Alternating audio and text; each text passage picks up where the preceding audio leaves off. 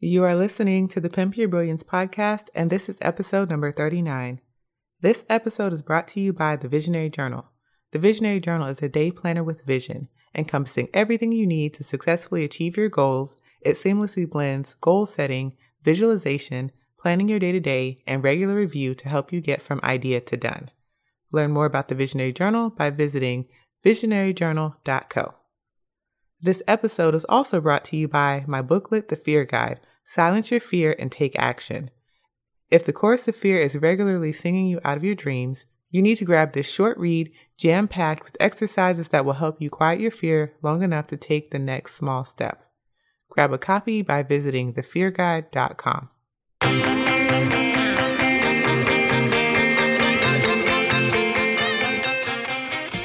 Welcome to the Pimp Your Brilliance podcast with Monique Malcolm, a show about creative people leveraging their brilliance to create their own opportunities. I aim to show you what's really possible when you shut down the chorus of fear and lean into your genius zone. You can learn more about this show and subscribe for updates by visiting keepchasingthestars.com backslash podcast. Hey, Star Chasers! Thanks for tuning in to another episode of Pimp Your Brilliance. If this is your first time here, Welcome. It's great to have you. I am your host, Monique Malcolm, and the Pimp Your Brilliance podcast is a show for creatives who want to leverage their brilliant ideas, quirky obsessions, and talents to create their own opportunities. This week, it's just me on the mic. And for the last handful of months, you may have heard me mention the Fear Guide. I know you've definitely heard it already on this episode because it was the sponsor of this episode. But today I want to give you guys a backstage pass into the creative process and what goes on in my mind and in my process when I get an idea. So if you've ever been curious about how I go from idea to completed project, this is the episode for you. So let's roll it back a few months to July because I want to get into why I wrote the Fear Guide in the first place. It was never really on my radar to write a short book. That was not my intention at all. What I actually had in mind was to create a really quick opt in about fear. Fear is a topic that comes up in many of my conversations, whether I'm talking with friends or I'm talking with family or clients. So it felt like a really good time to address that. And my plan was to come up with 10 tips or ideas about fear, dress it up in a beautiful PDF document, and get on my merry way. That was the goal. That's what I was attempting to do. And I thought, okay, maybe it would take me about two days to do this. What actually happened is once I sat down to outline this list of tips, I realized that I use the term chorus of fear all the time, but I've never defined what that is or what it means. And so it seemed like this was a good time to hash that out, give some definition and structure to this idea that I'm always using and give the chorus of fear some meaning, letting people know like what does that mean? And that was really my starting point. So let's talk about the breakdown of my process. This process, I mean, there's going to be things that were specific to this particular project, but in general, this is the process that I go through pretty much every time I have an idea and I sit down to create it. It's it's the same thing every time. And when people ask me what my process is, honestly, I don't spend that much time thinking about it because at this point it's like autopilot thing, but I have the same exact process, whether I'm creating a book, a planner, a digital product, a class, a webinar. The creative process for me really does not deviate that much. It always starts the same way and it always ends with a finished product. But I wanted to give you guys some insight into what that looks like and even some little things that came up as I was creating the fear guide because, you know, maybe this is useful. One thing I will say I've asked other people if they have creative processes, and some people do, and some people don't. But I find that the people who are really executing things and putting out a lot of stuff, they have a process in place for that. And that is probably one of the main reasons why they're able to get so many things done, so many ideas created. So keep that in mind. And of course, your creative process doesn't have to look anything like mine. Your creative process is your own, but I want to give you guys an idea of what mine looks like just in case you're one of those people who doesn't have one and you want a starting point. So, the first step, whenever I have an idea, I always start with a brainstorm. And I start with what I already know about my topic or my idea. In this case, I wrote down all of the ideas I had already formed about the chorus of fear and the steps I would offer someone if they told me that fear was holding them back. And I wrote down this brainstorm until the uh, initial ideas went dry. So this is a, a thing that I think is very helpful in the beginning part, the beginning stages of a new idea is just brainstorming. Whatever you already know, whatever's come to mind already about this topic, write it down on paper. And I always brainstorm on paper versus on a computer. Pen and paper is the best for brainstorming because our ideas don't come to us in a linear manner. So I find that brainstorming with pen and paper is just really helpful. It allows me to get all of my ideas out without feeling like I'm constrained, like it has to be in chronological order, like it has to be perfect. I can write notes to myself in the margins. I can draw arrows to ideas that can be or should be linked. Essentially, I can make my brainstorming as messy as I need it to be and without the need of feeling like it needs to be perfect or I need to constantly edit. I just scratch things out. I write on top of them. I white out like it's just a really messy process. And I think that brainstorming is intended to be messy. So do not be afraid to grab your pen and your paper, your notebooks, and brainstorm. If you're a person who is a diehard, I need to do this on the computer, I digitize my ideas right away type person, that's fine. Another tool that I find is really great for brainstorming and lets you brainstorm in a non-linear manner is Microsoft OneNote. And you can get that as a download for your phone and even for your computer, Mac and PC for free. So definitely look into that. My second step is to create a basic outline. So after I finish brainstorming, I usually walk away from that idea and I sit with it for a couple of days. And this is where I find my creative process can be a little woo woo or go off the rails of understanding for people a little bit. But this is crucial. This is so crucial for me because I need to get a clear mental picture of what it is I'm trying to create in order to move forward. And this happens every single time. I need to, to sit with an idea and turn it over and over and over in my mind until I have a good idea of what it looks like. Like, what does the finished product look like? And it's hard for me to explain that to people sometimes, but again, this is just a part of my process. In this particular case, I was pretty sure about what I wanted to write and how I wanted to frame this conversation about the chorus of fear. So I just stuck with the basics for my outline. I knew I needed an introduction, a few paragraphs about the chorus of fear, and explaining what it was, defining it, and then I needed to list out my tips. All of those topics, along with my tips, served as section headers. So this was all done in Microsoft OneNote. So at this point, I've moved from paper and pencil over to the computer, and it's just like a basic skeleton outline like introduction with some spaces. What is the chorus of fear? More spaces, and then my tips all listed out, just bare bones.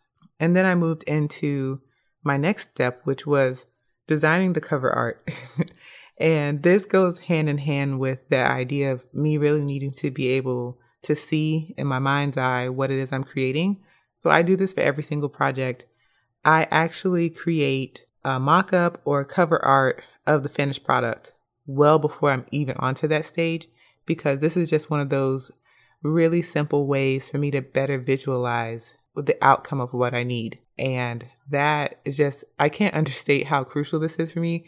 I literally cannot move forward on an idea until I know what it looks like. So that's how I know if an idea is worth it for me to continue pushing forward if I can get a clear mental picture of it.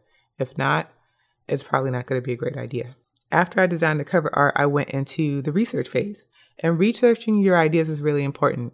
It's an opportunity for you to see what's out there, how people are talking about your topic, what they're not talking about, and to see if there's anything important that you missed.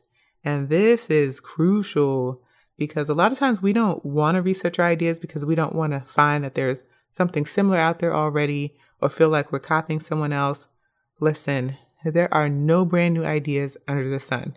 And when we're talking about fear in particular, there's not that many brand new ideas about fear. So spending some time researching was just a really important step because it allowed me to see what was already out there and if the steps that I were offering, like, did I miss anything important? Was there anything that I wanted to add and, and offer my spin on? And it gave me some things to think about. And researching also helped me figure out and determine the order that I wanted my steps to be in. So don't be afraid to, to research. Don't skip that step. The next thing that I worked on was actually doing the writing. So starting to create. I started filling in the individual sections as the inspiration struck me. It was easiest for me to tackle the sections that I felt I knew the most about and that just kind of called to me naturally to start writing them. So I wrote them out of order. I didn't worry about writing the introduction, although the idea to tell a story about my brother Maurice, it started taking shape really early on, and I just jotted down a note about that in the margins and kept it moving. I literally wrote until I hit a wall. Then I would just walk away from the computer. I kept up this process for three days. So I started the fear guide on a Monday. I wrote the outline. I started fleshing out the initial sections and I wrote for three days, not working on anything else until Wednesday. So Monday to Wednesday, I wrote about 3,000 words, which I don't think I ever have written that much in such a short time frame. But that again was another sign that this was something that really needed to be said and put out there because the words just came and flowed so effortlessly. Next up, getting feedback. And this is another, honestly, I'm going to stop saying this is an important step. All of these are steps are important because I do them every single time and they're really essential, the order that I do them in. But I asked for feedback on this guide early on. I had a friend, my friend Algie, he was kind of my unofficial writing buddy. I sent him the section about the chorus of fear and I asked him what he thought. And his initial reaction is the reason why I kept writing so enthusiastically. The chorus of fear metaphor really, really resonated with him, and it would because he's a singer. But he also pointed out that this was simple enough for the average person to understand. And his feedback was invaluable to me. After getting his initial feedback, and writing out the bulk of what I wanted to say, I sent links to my work in Google Docs. So at this point, I had moved from OneNote over to Google Docs, and I started sending that link to really close friends and family and asking them, like, what did they think about this? And all of their responses really blew me away. I received so many thoughtful messages, but the connecting thread was that everyone started sharing their current experiences with fear. And I feel like there was this collective eye opening to things that were holding my friends and family back that they didn't even realize and that they weren't taking inventory of. And so that's when I really knew that this idea was gold. And it was around that same time that I had the realization that I wanted the fear guide to be the basis of my signature talk. And this was huge for me because I have been wanting to figure out like what is going to be my thing. I, I have a lot of knowledge in a, a bunch of different things because I'm always teaching myself new things, but I wanted an idea that I felt really strongly and passionate and had a viewpoint that was purely my own. And this fit the bill, especially the idea of the chorus of fear, because I made that up. And, you know, when you make up something, you can shape the way that it's viewed. You can shape the narrative of it. And this was that opportunity. And after having that thought internally, like, ooh, now you've got a signature talk, immediately I thought that I wanted this to be a physical booklet. I didn't want it just to be a PDF to live in people's computer. I wanted people to have this to hold in their hands, to read, do the exercises, and then come back to it later when the fear came back and repeat the process. And so that led me to the next couple of steps the next step being editing. That's really natural. And I just did really, really basic editing. I didn't want to get caught up in trying to make this too perfect. And at that point, I didn't know how much of a life this was going to take on for itself. So I ran it through Grammarly, which will catch spelling errors and some grammatical errors. And that was about as much editing as I did. And then at that point, normally I would be finished, but I decided I'm going to prototype this I'm going to make this into an actual booklet now versus later. And because of everyone's enthusiasm, I decided that I was going to make it for print via Amazon CreateSpace. So as soon as I was satisfied with how much I had written, I went ahead and formatted it so that I could submit it to Amazon. So remember, I said I started writing this on Monday. I finished it around Wednesday evening and I stayed up super late Wednesday night formatting it to go to Amazon CreateSpace and I submitted it Wednesday night. So in three days, I went from having an outline and idea to the beginning of a short book. And within a week, I had the actual first proof of the book from Amazon Create Space. So a really, really short turnaround time for this. But I just knew that I was onto something and I was really excited about it. Which brings me to my next thing. What do you do when your idea starts to expand?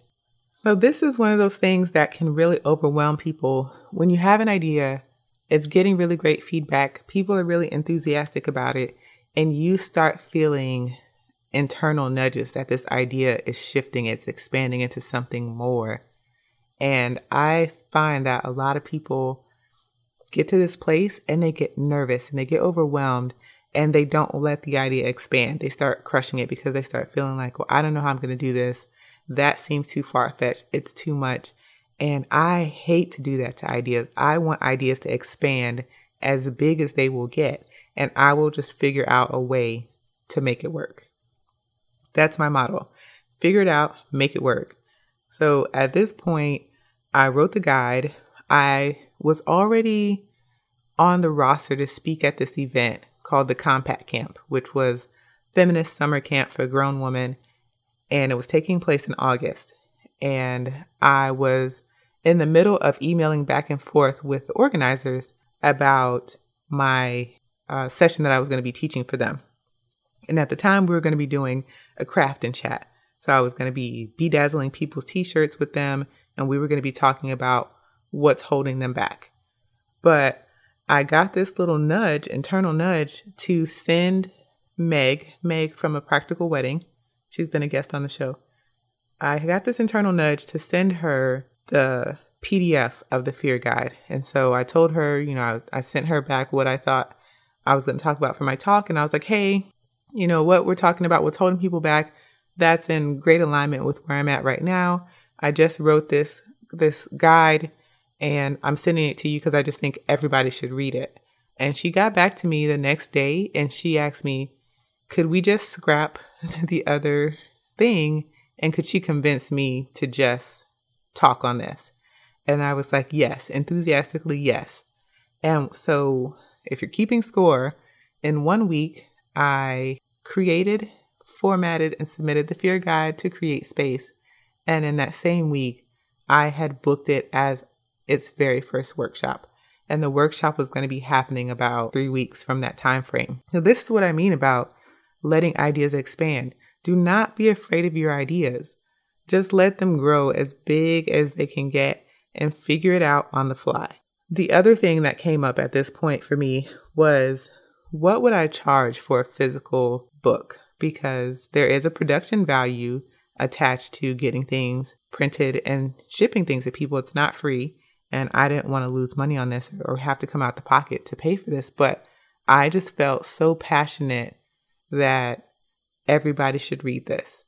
And this is where bits of my spirits, my spirituality come out because I just really felt like, I don't know if you believe in God or the universe or the creative energy, whatever you call it. But I believe in God.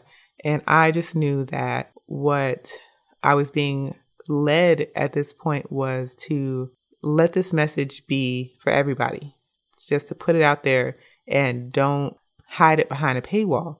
So I decided that I wanted the guide to just cover the cost of production, which is why it costs $5. But I know that maybe some people don't have $5. So the other thing was it's available for free as a download. And there there are some few there are a few differences between the download version and the booklet version. There's actually an additional step in the booklet version because I never went back and updated the PDF after I added that additional step, but the majority of the content is the same. I did that because I just didn't want money to be an issue for anybody because the idea of dealing with fear, the reality of dealing with fear, we're all afraid of something. Every single one of us, we're all struggling with our own limiting beliefs, or just the way that the, the chorus of fear just knows how to sing the right and best excuses to stop us, stop us dead in our tracks. And I just felt like if I could deliver this message to as many people as possible that you don't have to be fearless, you can still do amazing things, you can still create all of the things that you want to create. You just need to silence the fear just long enough to take the next step. I just felt like that message is universal and it belongs to everyone, and I didn't want to trap it. So that is why I decided to price it the way that I have and to make it available for a PDF. And I, am happy with that. I really am happy with that. And I went back and forth with my family about this.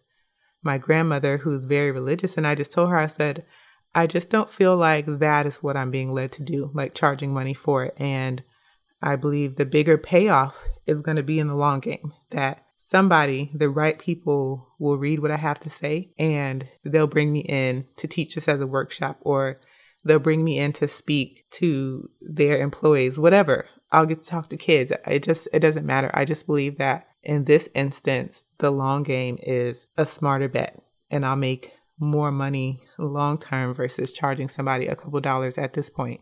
And so that's why it is the price that it is. And I feel very good about that. I feel very strongly about that. I ain't changing it. It is what it is. So that is really my process and just like a behind the scenes of how and why the fear guide came to be. And I'm so proud of it, you guys. At this point, I'm recording this on October 17th, 2018. And this weekend, October 20th, I'll be teaching the workshop for a second time in Miami. So, again, keeping score. I wrote this mid July, and in three months, I will have already taught it to two different groups of people. And that's only the beginning. Here's the idea that I want to leave you with stop holding on so tightly to your ideas. The universe sent that idea to you because you are the perfect person to create it. You and all of your beautiful, flawed brilliance. The ideas that we are called to create, they do not belong to us. I don't care what you think. They do not belong to you. Your ideas are not for you. They are for the betterment of everyone. Your work can be the necessary first step in liberating someone else from their struggles. So there's an inherent selfishness in not creating the thing that you were called upon to create. Your work is just not for you. So every day that you let pass without stepping up to your calling, someone suffers because you haven't created the thing that they need. And it doesn't have to be perfect, but the idea has to be executed. And with that, I want to remind you to pick up a copy of the Fear Guide. You can find it at thefearguide.com, all one word. It's five bucks plus shipping, which works out to be about $8 to get a copy. And you can get two copies for the same shipping price. So grab a copy for a friend. And if you don't want to pay the $8, that's fine. Download a copy. I would love and really appreciate if you would share it, share that page, share it with a friend, share it with a cousin, share it with a coworker.